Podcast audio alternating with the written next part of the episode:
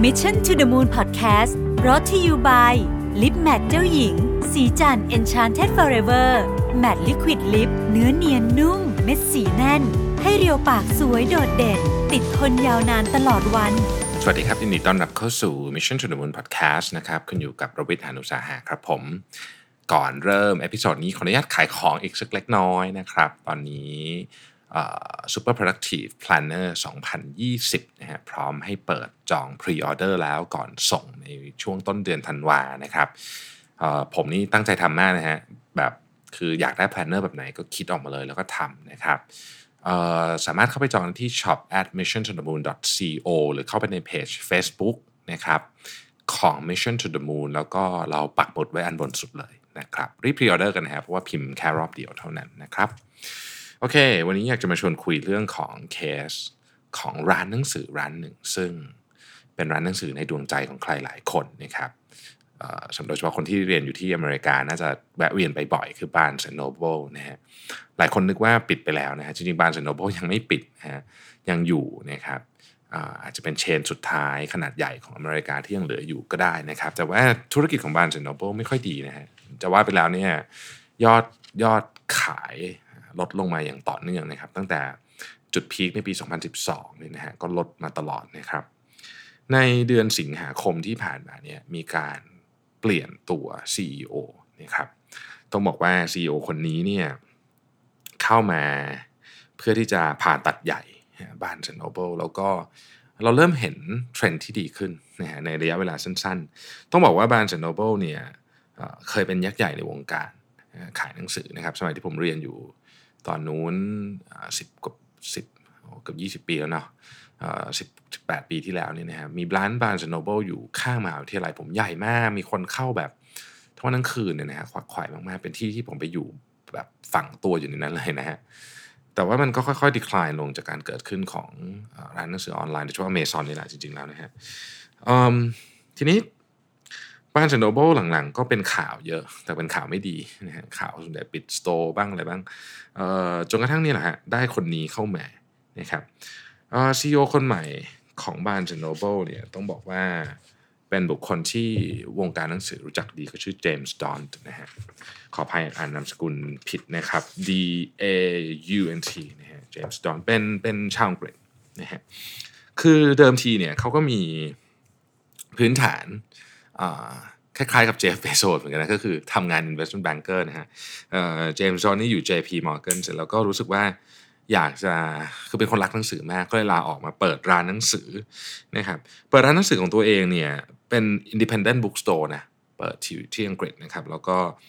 ตอนนั้นอายุ26 เองนะฮะแล้วก็ค่อยๆขยายสาขามานะครับ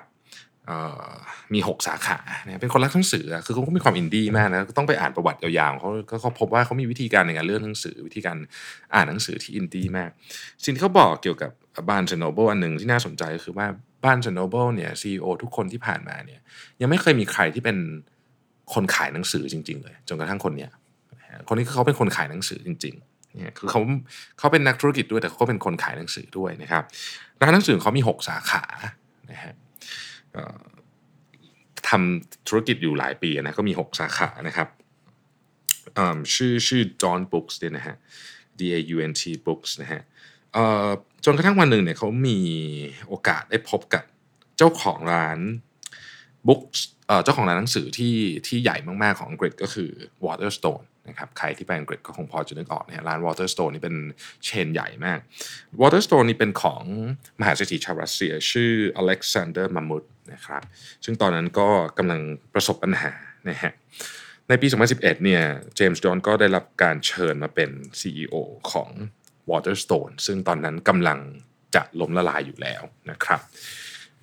ถ้าเกิด เทียบการขายหนังสือกันคือเทียบสาขานะคือไอไอร้านของเขาเนี่ยก็มี 6 สาขา แต่ Waterstone นี่มี 300 กว่าสาขาการเข้ามา transform 300 กว่าสาขานี่ไม่ใช่เรื่องง่าย ทุกคนทุกคนบอกว่าเขาไม่มีทางทำสำเร็จแต่เพราะธุรกิจมันขาลงแบบสุดๆไปเลยนะฮะแต่ปรากฏว่าสิ่งที่เขาทำเนี่ยเอ่อทำให้เขาใช้เวลา 5 ปีนะครับ Waterstone กลับมามีกำไรได้นะฮะแล้วก็ขายให้กับ hedge fund ชื่อ Elliott Management นะครับ ตัวเขาเองก็ยังนั่งบริหาร Waterstone อยู่คือธุรกิจกลับมาดีมาก ปรากฏว่าพอขายกับ Elite and Management ไปแล้วเนี่ย Elite Management เนี่ยซึ่งเป็น hedge fund นะครับ ก็ไปซื้อ Barnes Noble นะฮะที่ประมาณราคาสัก 700 ล้านเหรียญตอนนั้น Barnes Noble ก็ก็ก็ย่ำแย่อยู่นะครับเขาก็เลยส่งคนนี้มาเป็น CEO นะฮะสิ่งที่สิ่งที่เจมส์ซอนกำลังจะทำกับ Barnes Noble เนี่ยเหมือนกับที่เขาทำกับ Waterstone เลย สิ่งที่สิ่งที่มันเป็นจุดการเปลี่ยนแปลงสำคัญมากๆนะฮะที่ที่ที่เจมส์เขาทำกับ Waterstone ในอังกฤษก็คือว่าหนึ่งเขาบอกว่าร้านหนังสือมันไม่ควรจะเหมือนกันทุกร้าน คือไม่ใช่เดินเข้าไปที่ไหนแล้วก็เบสเซลเลอร์ก็เหมือนกันหมด วิธีการจัดร้านเหมือนกันหมดของเขิเหมือนกันหมดเขาเชื่อว่าคนขายหนังสือที่อยู่หน้าร้านเนี่ยรู้จักลูกค้าดีที่สุด ดังนั้นเขาจึงให้สิทธิ์ในการจัดเรียงหนังสือกับคนขายหน้าร้านเองนะฮะซึ่ง อันนี้เป็นเรื่องที่ค่อนข้างแปลกและยากเหมือนกันนะสำหรับร้านที่มีสาขาหลักร้อยอะนะฮะมันไม่ได้มีแค่สี่ห้าสาขานะฮะแต่ปรากฏว่าวิธีอันเนี้ยมันสำเร็จมาแล้วที่อังกฤษนะครับ อันที่สองเนี่ยนะครับเขาบอกว่าเขาเนี่ยไม่ได้สต็อกหนังสือตามที่สำนักพิมพ์บอก คือมันจะมีมันจะมี tension อยู่นะระหว่างสำนักพิมพ์กับเราพิมพ์พยายามจะยัดเยียดหนังสือนี้เข้ามาเขาเขาบอกเขาไม่เขาไม่สต็อกหนังสืออย่างนั้นเขาสต็อกหนังสือที่เขาคิดว่าเป็นหนังสือที่ดี นะครับเขาอยากให้รู้สึกว่าเมื่อคนเดินเข้ามาในร้านเนี่ยรู้สึกได้เลยว่า ฉันเดินเข้ามาในที่ที่คนเข้าใจรู้จักเลือกหนังสือจริงๆนะฮะอันที่สามเนี่ยเขาให้ความสำคัญกับเรื่องของ สภาวะแวดล้อมแม่เขาบอกว่าร้านหนังสือเนี่ยมันกลายเป็นแค่ความรู้สึกแบบ big box feel คือเดินเข้าไปสาขาไหนก็เหมือนกันหมด ซึ่งอันนั้นมันไม่ใช่ร้านหนังสือที่ถูกต้อง แต่ละที่ต้องมีเอกลักษณ์เป็นของตัวเอง ต้องมีดีเทลต้องมีการจัดวาง ต้องมีชั้นที่เหมาะสมกับสาขานั้นๆ เหมาะสมกับคนในพื้นที่นั้นๆ และต้องให้ให้ความสำคัญกับรายละเอียด ขั้นสูงสุดเขาถึงขั้นเลือกทุกอย่างเองเวลาเขาไปทำเปิดร้านก็จะเลือกพรมเลือกอะไรอย่างเงี้ยนะฮะแล้วก็ให้ความสำคัญกับดีเทลเล็กๆน้อยๆไม่ว่าจะเป็นการวางสรรหนังสือยังไง นะครับเรียงกี่ชั้นลูกค้าหยิบถึงหรือเปล่านะครับหนังสือเด็กยกตัวอย่างหนังสือเด็กในเห็นชัดหนังสือเด็กที่เป็นเด็กโตหน่อยแต่ยังไม่โตแม่เนี่ยตัวเด็กเองอะหยิบชั้นบนสุดถึงหรือเปล่าอะไรแบบนี้คือเขาคิดถึงเรื่องพวกนี้ตลอดนะครับอันต่อมาก็คือเรื่องของเอเป็นเรื่องของดีเทลอีกเช่นกันนะครับเขาบอกว่าหนังสือเนี่ยด้วยตัวมันเองเนี่ยมันสวยอยู่แล้ว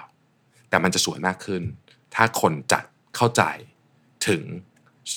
สภาวะของหนังสือเล่มนั้น หรือหนังสือกลุ่มนั้นนะครับเขาบอกว่าหนังสืออย่างเช่นหนังสือที่เกี่ยวข้องกับจิตวิทยาอย่างเงี้ยคือถ้าเกิดคุณไปเอามันอัดอัดอัดอัดอยู่ด้วยกันเนี่ยคือแค่เห็นคุณก็ไม่อยากอ่านแล้วนะฮะคุณจะคุณจะอ่านเพื่อสุขภาพจิตดีขึ้นมันแน่นด้วยกัน หรือหนังสือ meditation เนี่ยมองไปที่เชลฟ์มันก็ต้องรู้สึกคาม ผมเออผมก็เออจริงนะก็เขามีประเด็นของเขาอยู่นะฮะแล้วก็เขาบอกว่าสำหรับเขาเนี่ยหนังสือไม่ใช่แค่หนังสือเขาพยายามบอกแบบนี้กับพนักงานทุกคน ตอนนี้มาทำงานที่บาร์นโนเบิลแล้วเขาก็บอกกับอย่างนี้ยพนักทุกคนว่าหนังสือมันไม่ใช่แค่หนังสือนะ มันเป็นมีเดียมที่ส่งผ่าน พลังความเชื่อมันเปลี่ยนชีวิตคน เพราะฉะนั้นการที่คุณเลือกหนังสือไปถึงมือคนได้เนี่ยคุณกำลังเป็นหนึ่งใน เป็นเหมือนกับคนส่งสารนะที่ถูกต้องให้กับลูกค้า เพราะฉะนั้นหน้าที่ของคุณนี่มันยิ่งใหญ่มากนะคนที่ทำงานในร้านหนังสือนะคือผมฟังวิธีคิดเขาแล้วแบบ เออ มัน มันเจ๋งมากเลยนะฮะดังนั้นเนี่ยต้องถามว่า Amazon มีเอ่อขออภัยบ้านสโนโบเนี่ยมีโอกาสจะกลับมาไหมเรายังไม่เห็นผลที่ชัดเจน แต่เชื่อว่าด้วยความสามารถที่เขาได้พลิกร้านหนังสือที่อังกฤษซึ่งซึ่งสถานการณ์ก็ใกล้เคียงกันกับกับที่นี่นะฮะมาแล้วเนี่ยเขาก็มีโอกาสที่ทำให้บานแซนโดโบกลับมา มีกำไรแล้วก็ดำเนินธุรกิจอย่างแข็งแกร่งได้เหมือนที่ Waterstones ทำที่อังกฤษก็ได้นะครับ ผมเอาบทความนี้เอาลืมบอกว่าบทความมาจากไหนเอาบทความมาจาก Monocle เล่มล่าสุดนะครับ เดือนพฤศจิกายนนะครับ ก็บอกว่า art of the turnaround นะฮะพูดถึงเรื่องของการกลับมาของ Barnes & Noble หรือการกำลังพยายามจะกลับมาแล้วกันของ Barnes & Noble เราคงต้องรอดูผลกันต่อไปนะครับ สิ่งที่ผมอยากจะทิ้งท้ายไว้เนี่ยผมผมคิดว่ามันเป็นเรื่องที่น่าสนใจมาก คือเขาพูดถึงร้านซุทยา โดยเฉพาะสาขาใดกันยาม่าที่เป็นสาขาที่ดังมากเนี่ยนะฮะเเขาบอกว่าลองดูสิว่าร้านที่สร้างสิ่งแวดล้อมให้คนอยากอ่าน อยากซื้ออยากจับเป็นเป็นสิ่งที่คนมาถึงเรารู้สึกว่าเดินเข้ามาแล้วก็ยิ้มแล้วอะ่ะมันต้องเป็นร้านหนังสือแบบนั้น ใครที่ไปโตเกียวน่าจะเคยไปนะฮะร้านนี้เป็นร้านที่ดังมาก แล้วก็จริงๆต้องบอกว่าเป็นเป็นต้นแบบของร้านหนังสือหลายร้านบนโลกใบนี้เลยนะฮะ เข้าใจว่า Open House ที่ Embassy เนี่ยก็ก็เอาไอเดียมาจากร้านนี้เหมือนกันนะรู้สึกว่าจะเอาไม่แน่ใจว่าเอาผู้ออกแบบคนเดียวกันมาด้วยหรือเปล่า แต่ว่า feel ของของร้านน่ะมันเป็น feel รู้สึกว่าเดินมาถึงรู้สึกว่าเอ้ยมันมันอยากอยู่มันมีความสุขเนี่ยแล้วเขาบอกว่านี่คือเรื่องราวเกี่ยวกับหนังสือหนังสือสำหรับเขามันคือสิ่งที่ส่งต่อความสุข ความเชื่อความหวังความฝัน เราไม่ได้ขายของนะ แต่ว่าเรากำลังขายอะไรที่ใหญ่กว่านั้น ผมว่าถ้าเกิดว่าบานส์โนเบิลกลับมาได้จากความสามารถของ CEO คนนี้เนี่ยมันจะทำให้เราเห็นจริงว่า จริงๆธุรกิจหนังสือนี่มันไม่ได้ตายมันขึ้นอยู่กับวิธีการนำเสนอมากกว่า หลายๆ คนมีความผมเป็นคนรักหนังสือมากเพราะฉะนั้นทุกครั้งที่มีคนพูดถึงธุรกิจหนังสือว่ามันจะ decline หรืออะไรเงี้ยผมก็จะรู้สึกเศร้านะฮะแต่พอได้อ่านบทความนี้แล้วเนี่ยรู้สึกโอ้มีกำลังใจมีพลังขึ้นมาเยอะมากเลยนะครับก็เอาใจช่วยนะฮะอยากเห็นบ้านเซนโนเบิลบ้านเซนโนเบิล กลับมารุ่งเรืองอีกครั้งหนึ่งนะครับ ขอบคุณที่ติดตาม Mission to the Moon Podcast ครับ สวัสดีครับ Mission to the Moon Podcast Presented by Lip Matte เจ้าหญิง สีจัน Enchanted Forever Matte Liquid Lip